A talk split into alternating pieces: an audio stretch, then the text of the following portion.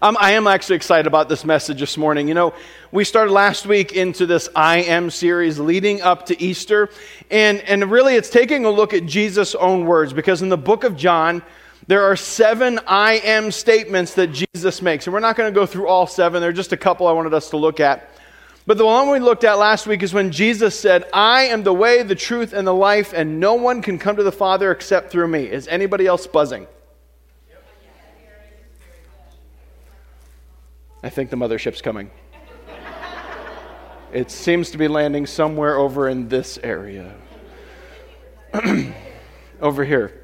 I don't know, the mothership. Oh, it's gone. UFOs are like that. It's just, there they go. We got to look at last week that Jesus says, I'm the way, the truth, and the life, and no one can come to the Father except through me. Kind of contrasting the, the pitch that a lot of other religions make, or that people will say that all religions are the same, all pointing to the same gods through different terms, and, but it's all the same. Listen, we looked through scripturally and the idea that they cannot be working towards the same things, they don't coexist. If heaven is your goal, the only way there is through faith in Jesus Christ. This week, we're going to take a look at some bread. Good stuff, right? Oh, no, we'll, we'll back it up here. I wanted to kind of give you a little bit of background before we jump into this. I'm going to be going into John chapter 6. If you have your Bible, you can turn there. We also have Bibles in the pews that you can use, or you can follow us online.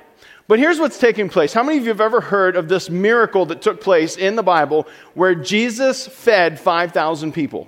You ever hear this before? And, and so, scripturally, we understand that what it actually says is it was 5,000 men because only the heads of the households were counted in that, that census, meaning there could easily have been 10, 15, even 20,000 people there that Jesus feeds miraculously.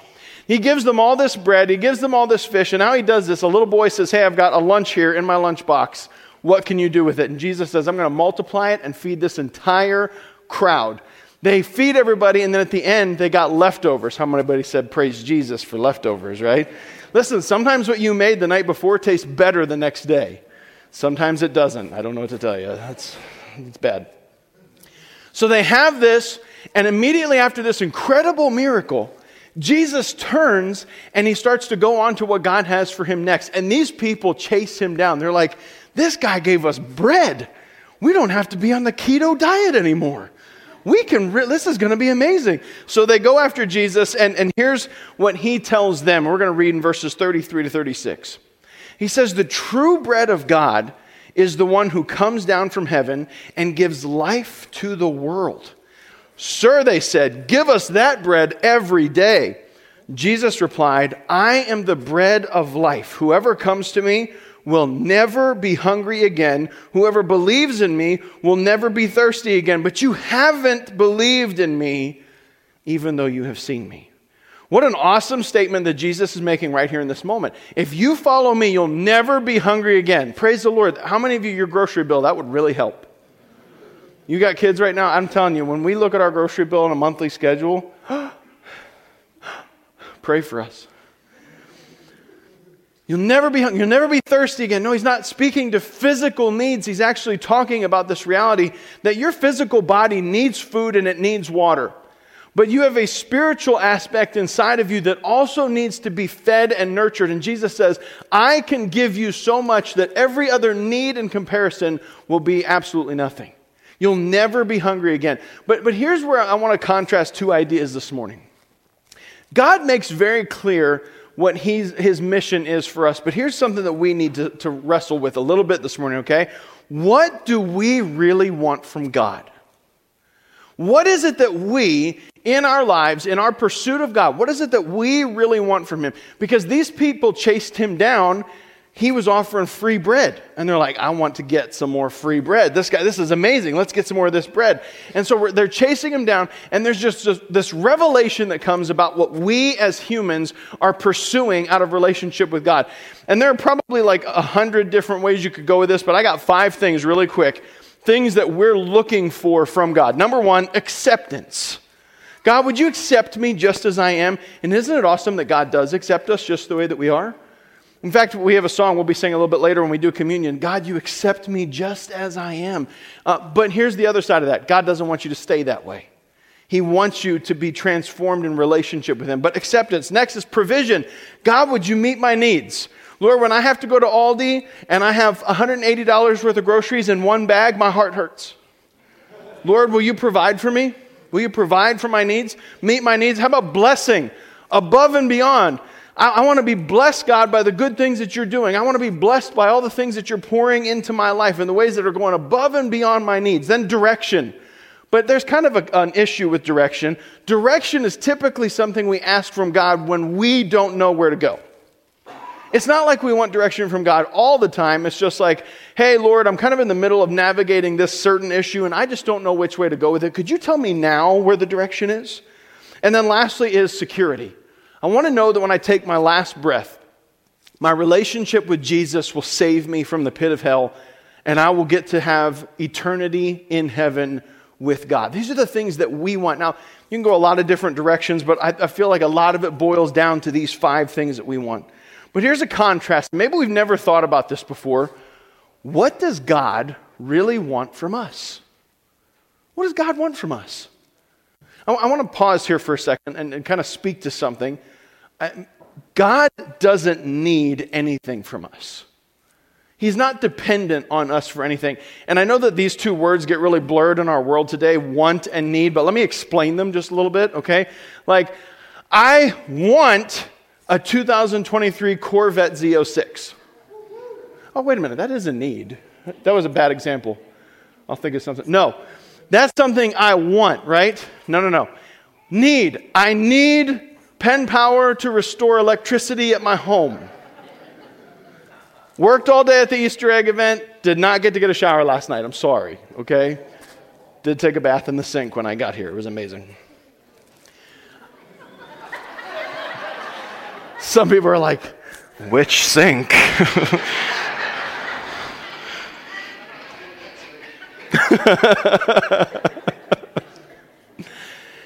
Want and need are two drastically different things. And so when, when we're talking about what does God want from us, we're not talking about God being up in heaven and dependent on us for anything. God doesn't need anything from you. But have you ever stopped to contemplate what does God want from you? I have a couple things here just as ideas, and there's some scripture behind these things. Number one, love.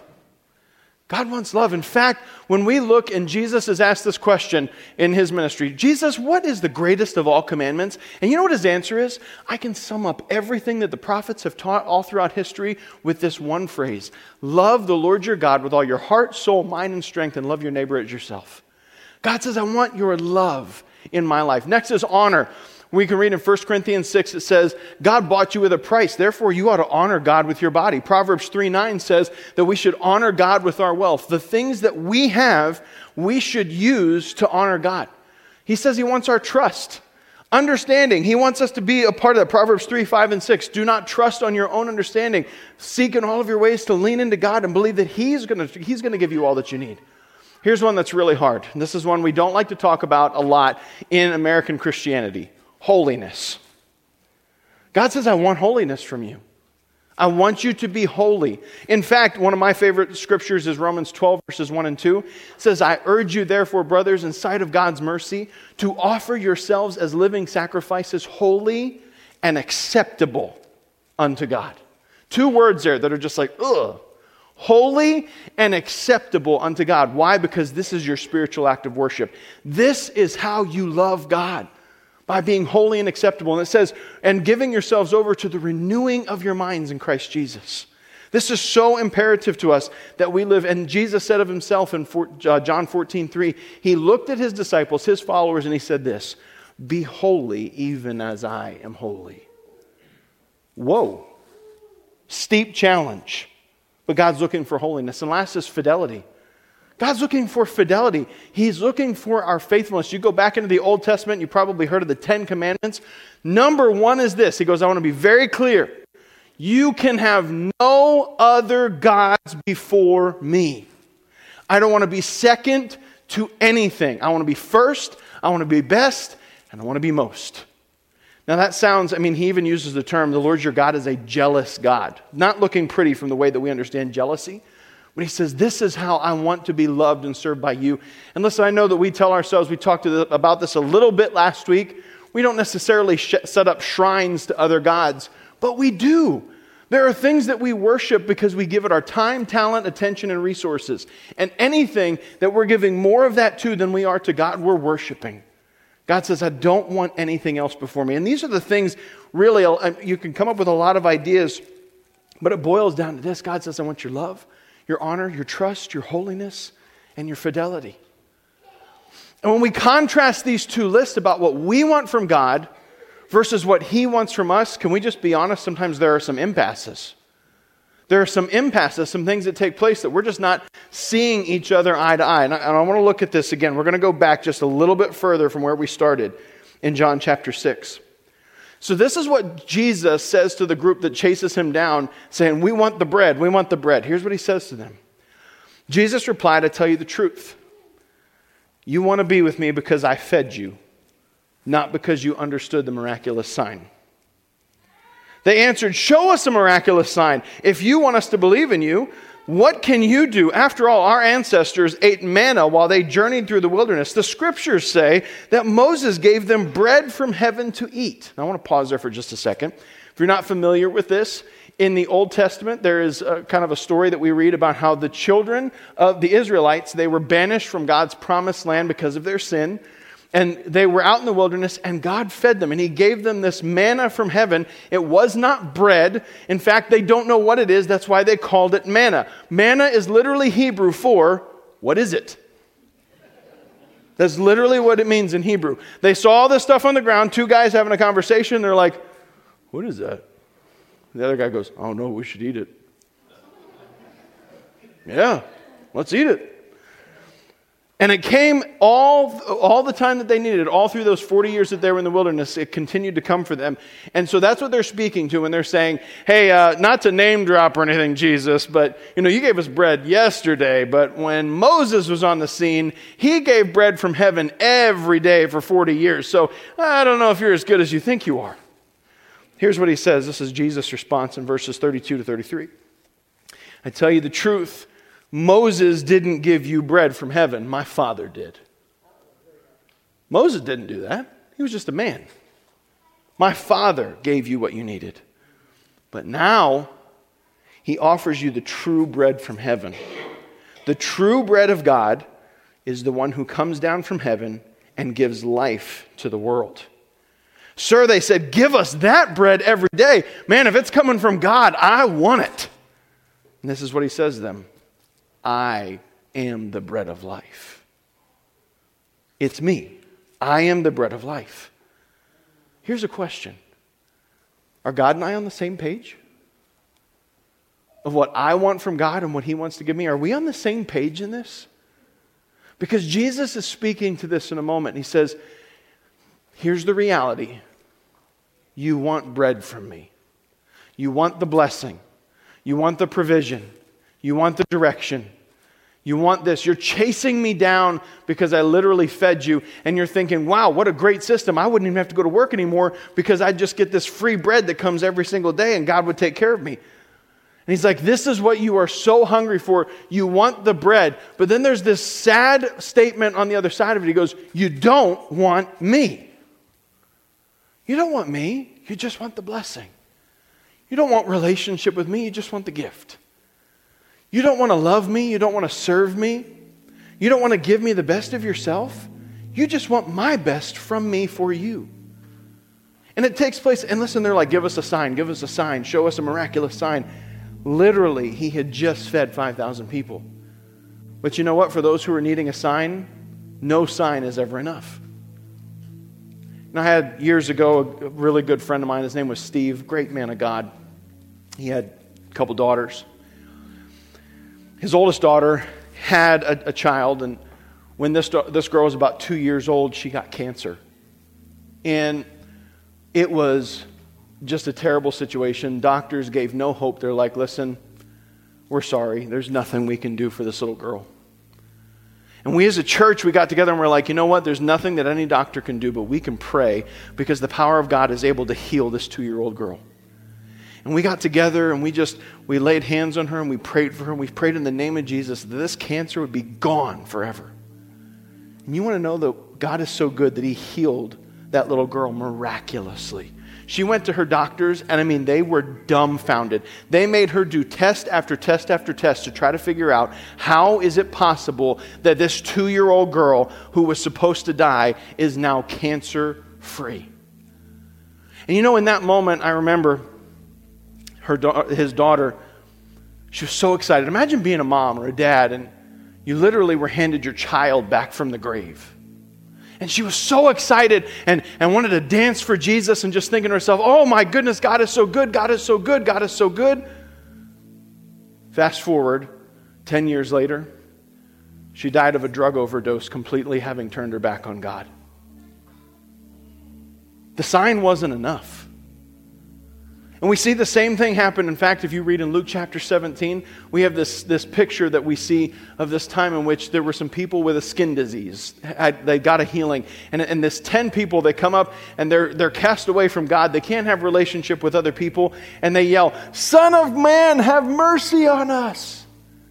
And Jesus says, Go and show yourselves to the priest, for you're healed and they have this skin disease and they turn and they run and they're like, oh, we're healed. It's amazing. And as the 10 of them are running, only one stops. And he goes, whoa. I got to go back and give thanks to this one who just healed me. And he runs back, and the Bible tells us that he falls at the feet of Jesus, thanking him and worshiping. And Jesus' own words are this 10 were healed, yet only one has come back to give glory to God? Why? Because the other nine just wanted the stuff. They just wanted the stuff. I just want the healing. I just want the blessing. I just want the direction. I just want the provision. I, I'm not really, I don't really care about the rest of it. But this one comes back and falls at the feet of Jesus. And he says, God, I love you because you saved me. We look at Jesus in the last part of his ministry as he's having the Last Supper with his disciples. And one of the things that he has to say to those who are standing there is he says, Listen, one of you will betray me. One of you will turn your back on me because you just wanted me for the stuff. To you, I represented power, I represented position. And now that there's a better position and more power available, you're going to turn your back on me. You're going to forsake me. Listen, this happens all through Scripture, and it's time and time again. Jesus saying, I'm the, I'm, I'm the bread of life. I'm not just your provision, your direction. I'm not just your hope. I'm not just your peace. I'm the God of the universe, and I want relationship with you. And we look at this gift of salvation like it was something that God did for us. Have you ever stopped to consider that it was also something that God did for himself? So desperate for relationship with you desiring so greatly to have connection with you that John 3:16 tells us that God loved this world so much he loved you. Throw your name in there. God loved Chris so much. God loved Bill so much. God loved Blossom so much that he sent his one and only son because that love could not be enjoyed, appreciated or accepted until a penalty was paid. And he said, "I can't have relationship with them and I want it so badly I'd give my own son for it." So that I could love them and they can love me. We look at it as a gift that God gave to us, but really it's something that He also did for Himself. He goes, I want relationship with those whom I love. And then Jesus, standing on the scene, watching a generation around him, says, Show us a sign. Show us a sign. Give us some more. Do another miracle. Do another thing. Show it. Prove it again. Prove it again. Prove it again. Give us more. And Jesus looks at them and he goes, The only reason you're after me is because I fed you you don't really want me. You're hungry for bread, but please hear me. I'm the bread of life. I'm the bread of life. And if you would partake of this, you would never be hungry again. And Jesus makes another I am statement. We're not going to get to study this when he says, I'm the good shepherd. And if you go back into Psalm 23, you probably heard this before. The Lord is my shepherd. I shall not want. I'll lack no good thing because He leads me beside still waters. He causes me to lie down in green pastures. He takes care of me. And I don't need anything because I've got God. Jesus said, That promise, here I am. I'm the bread of life. In a minute, we're going to take communion together. And as Jesus was with his disciples, establishing this first time when communion was ever celebrated, he picked up a loaf of bread, and the Bible tells us that he blessed it and then he broke it. And he held it up and he said, This is my body, which is for you. This is what I've given for you. I'm the bread of life, and I'm, I'm going to let myself be broken so that we can have relationship. This is the measure of my love. This is how much I love you. Then he goes on to say, The blood, this, this cup represents the blood. It's the blood of the new covenant because I want relationship with you. I want to know you. I want you to know me. And church, if we're honest with ourselves, every single one of us in this room, this guy included, we have moments when we want the stuff from Jesus and not just Jesus himself. We have moments where we just want the next thing from God and not God himself, but to love him as who he is in the way that he desires to be loved is to lay down all those other things and say, Jesus, you're enough. And I just want you. Will you bow your heads with me?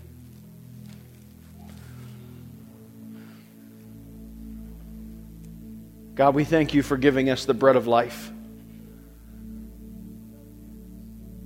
A people who had absolutely no hope of reconciling our brokenness, that broken relationship between us and you. There was nothing that was going to fix it.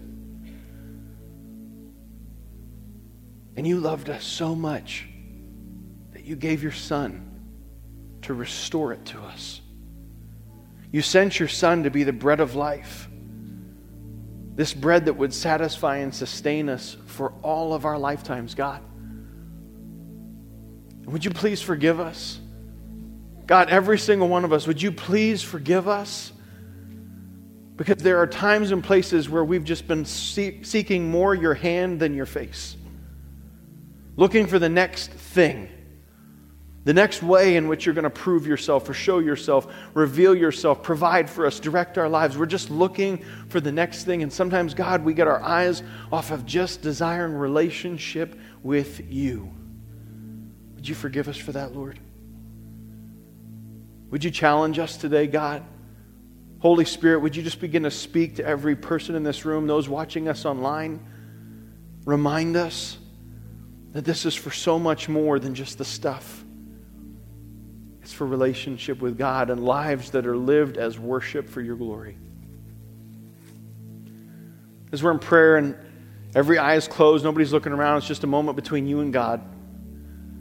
But maybe you're here today and you would of yourself, if I'm being honest, sometimes my eyes are a little more fixed on the stuff of God than God Himself. I want to get my eyes back on Jesus. I want the bread of life. If that's you, can I ask you to slip up a hand? I want to pray for you this morning. Thank you. Thank you. Yeah, many hands. Many hands. Thank you. I want to lead you in a prayer because this is where it starts. It's the beginning of saying, God, I choose you over everything else. Will you pray this with me? Lord Jesus. I love you and I want to worship you. Not just for the stuff, but for who you are. I invite you into my heart, into my life, and I want to live my life for you and with you. In Jesus' name, amen. God, we thank you that you always are so gracious to us and merciful. You give us other opportunities to have connection with you, God. And I pray, Lord, as we move into this time of remembering your sacrifice for us, that we would do so challenged by the reality that you desire relationship with us. And God, that you'd speak to the areas of our lives where all we're after is bread. And that you'd help us in our hearts, our minds, and within our spirits to see what we really need is relationship with you. We want to worship you for who you are, Lord.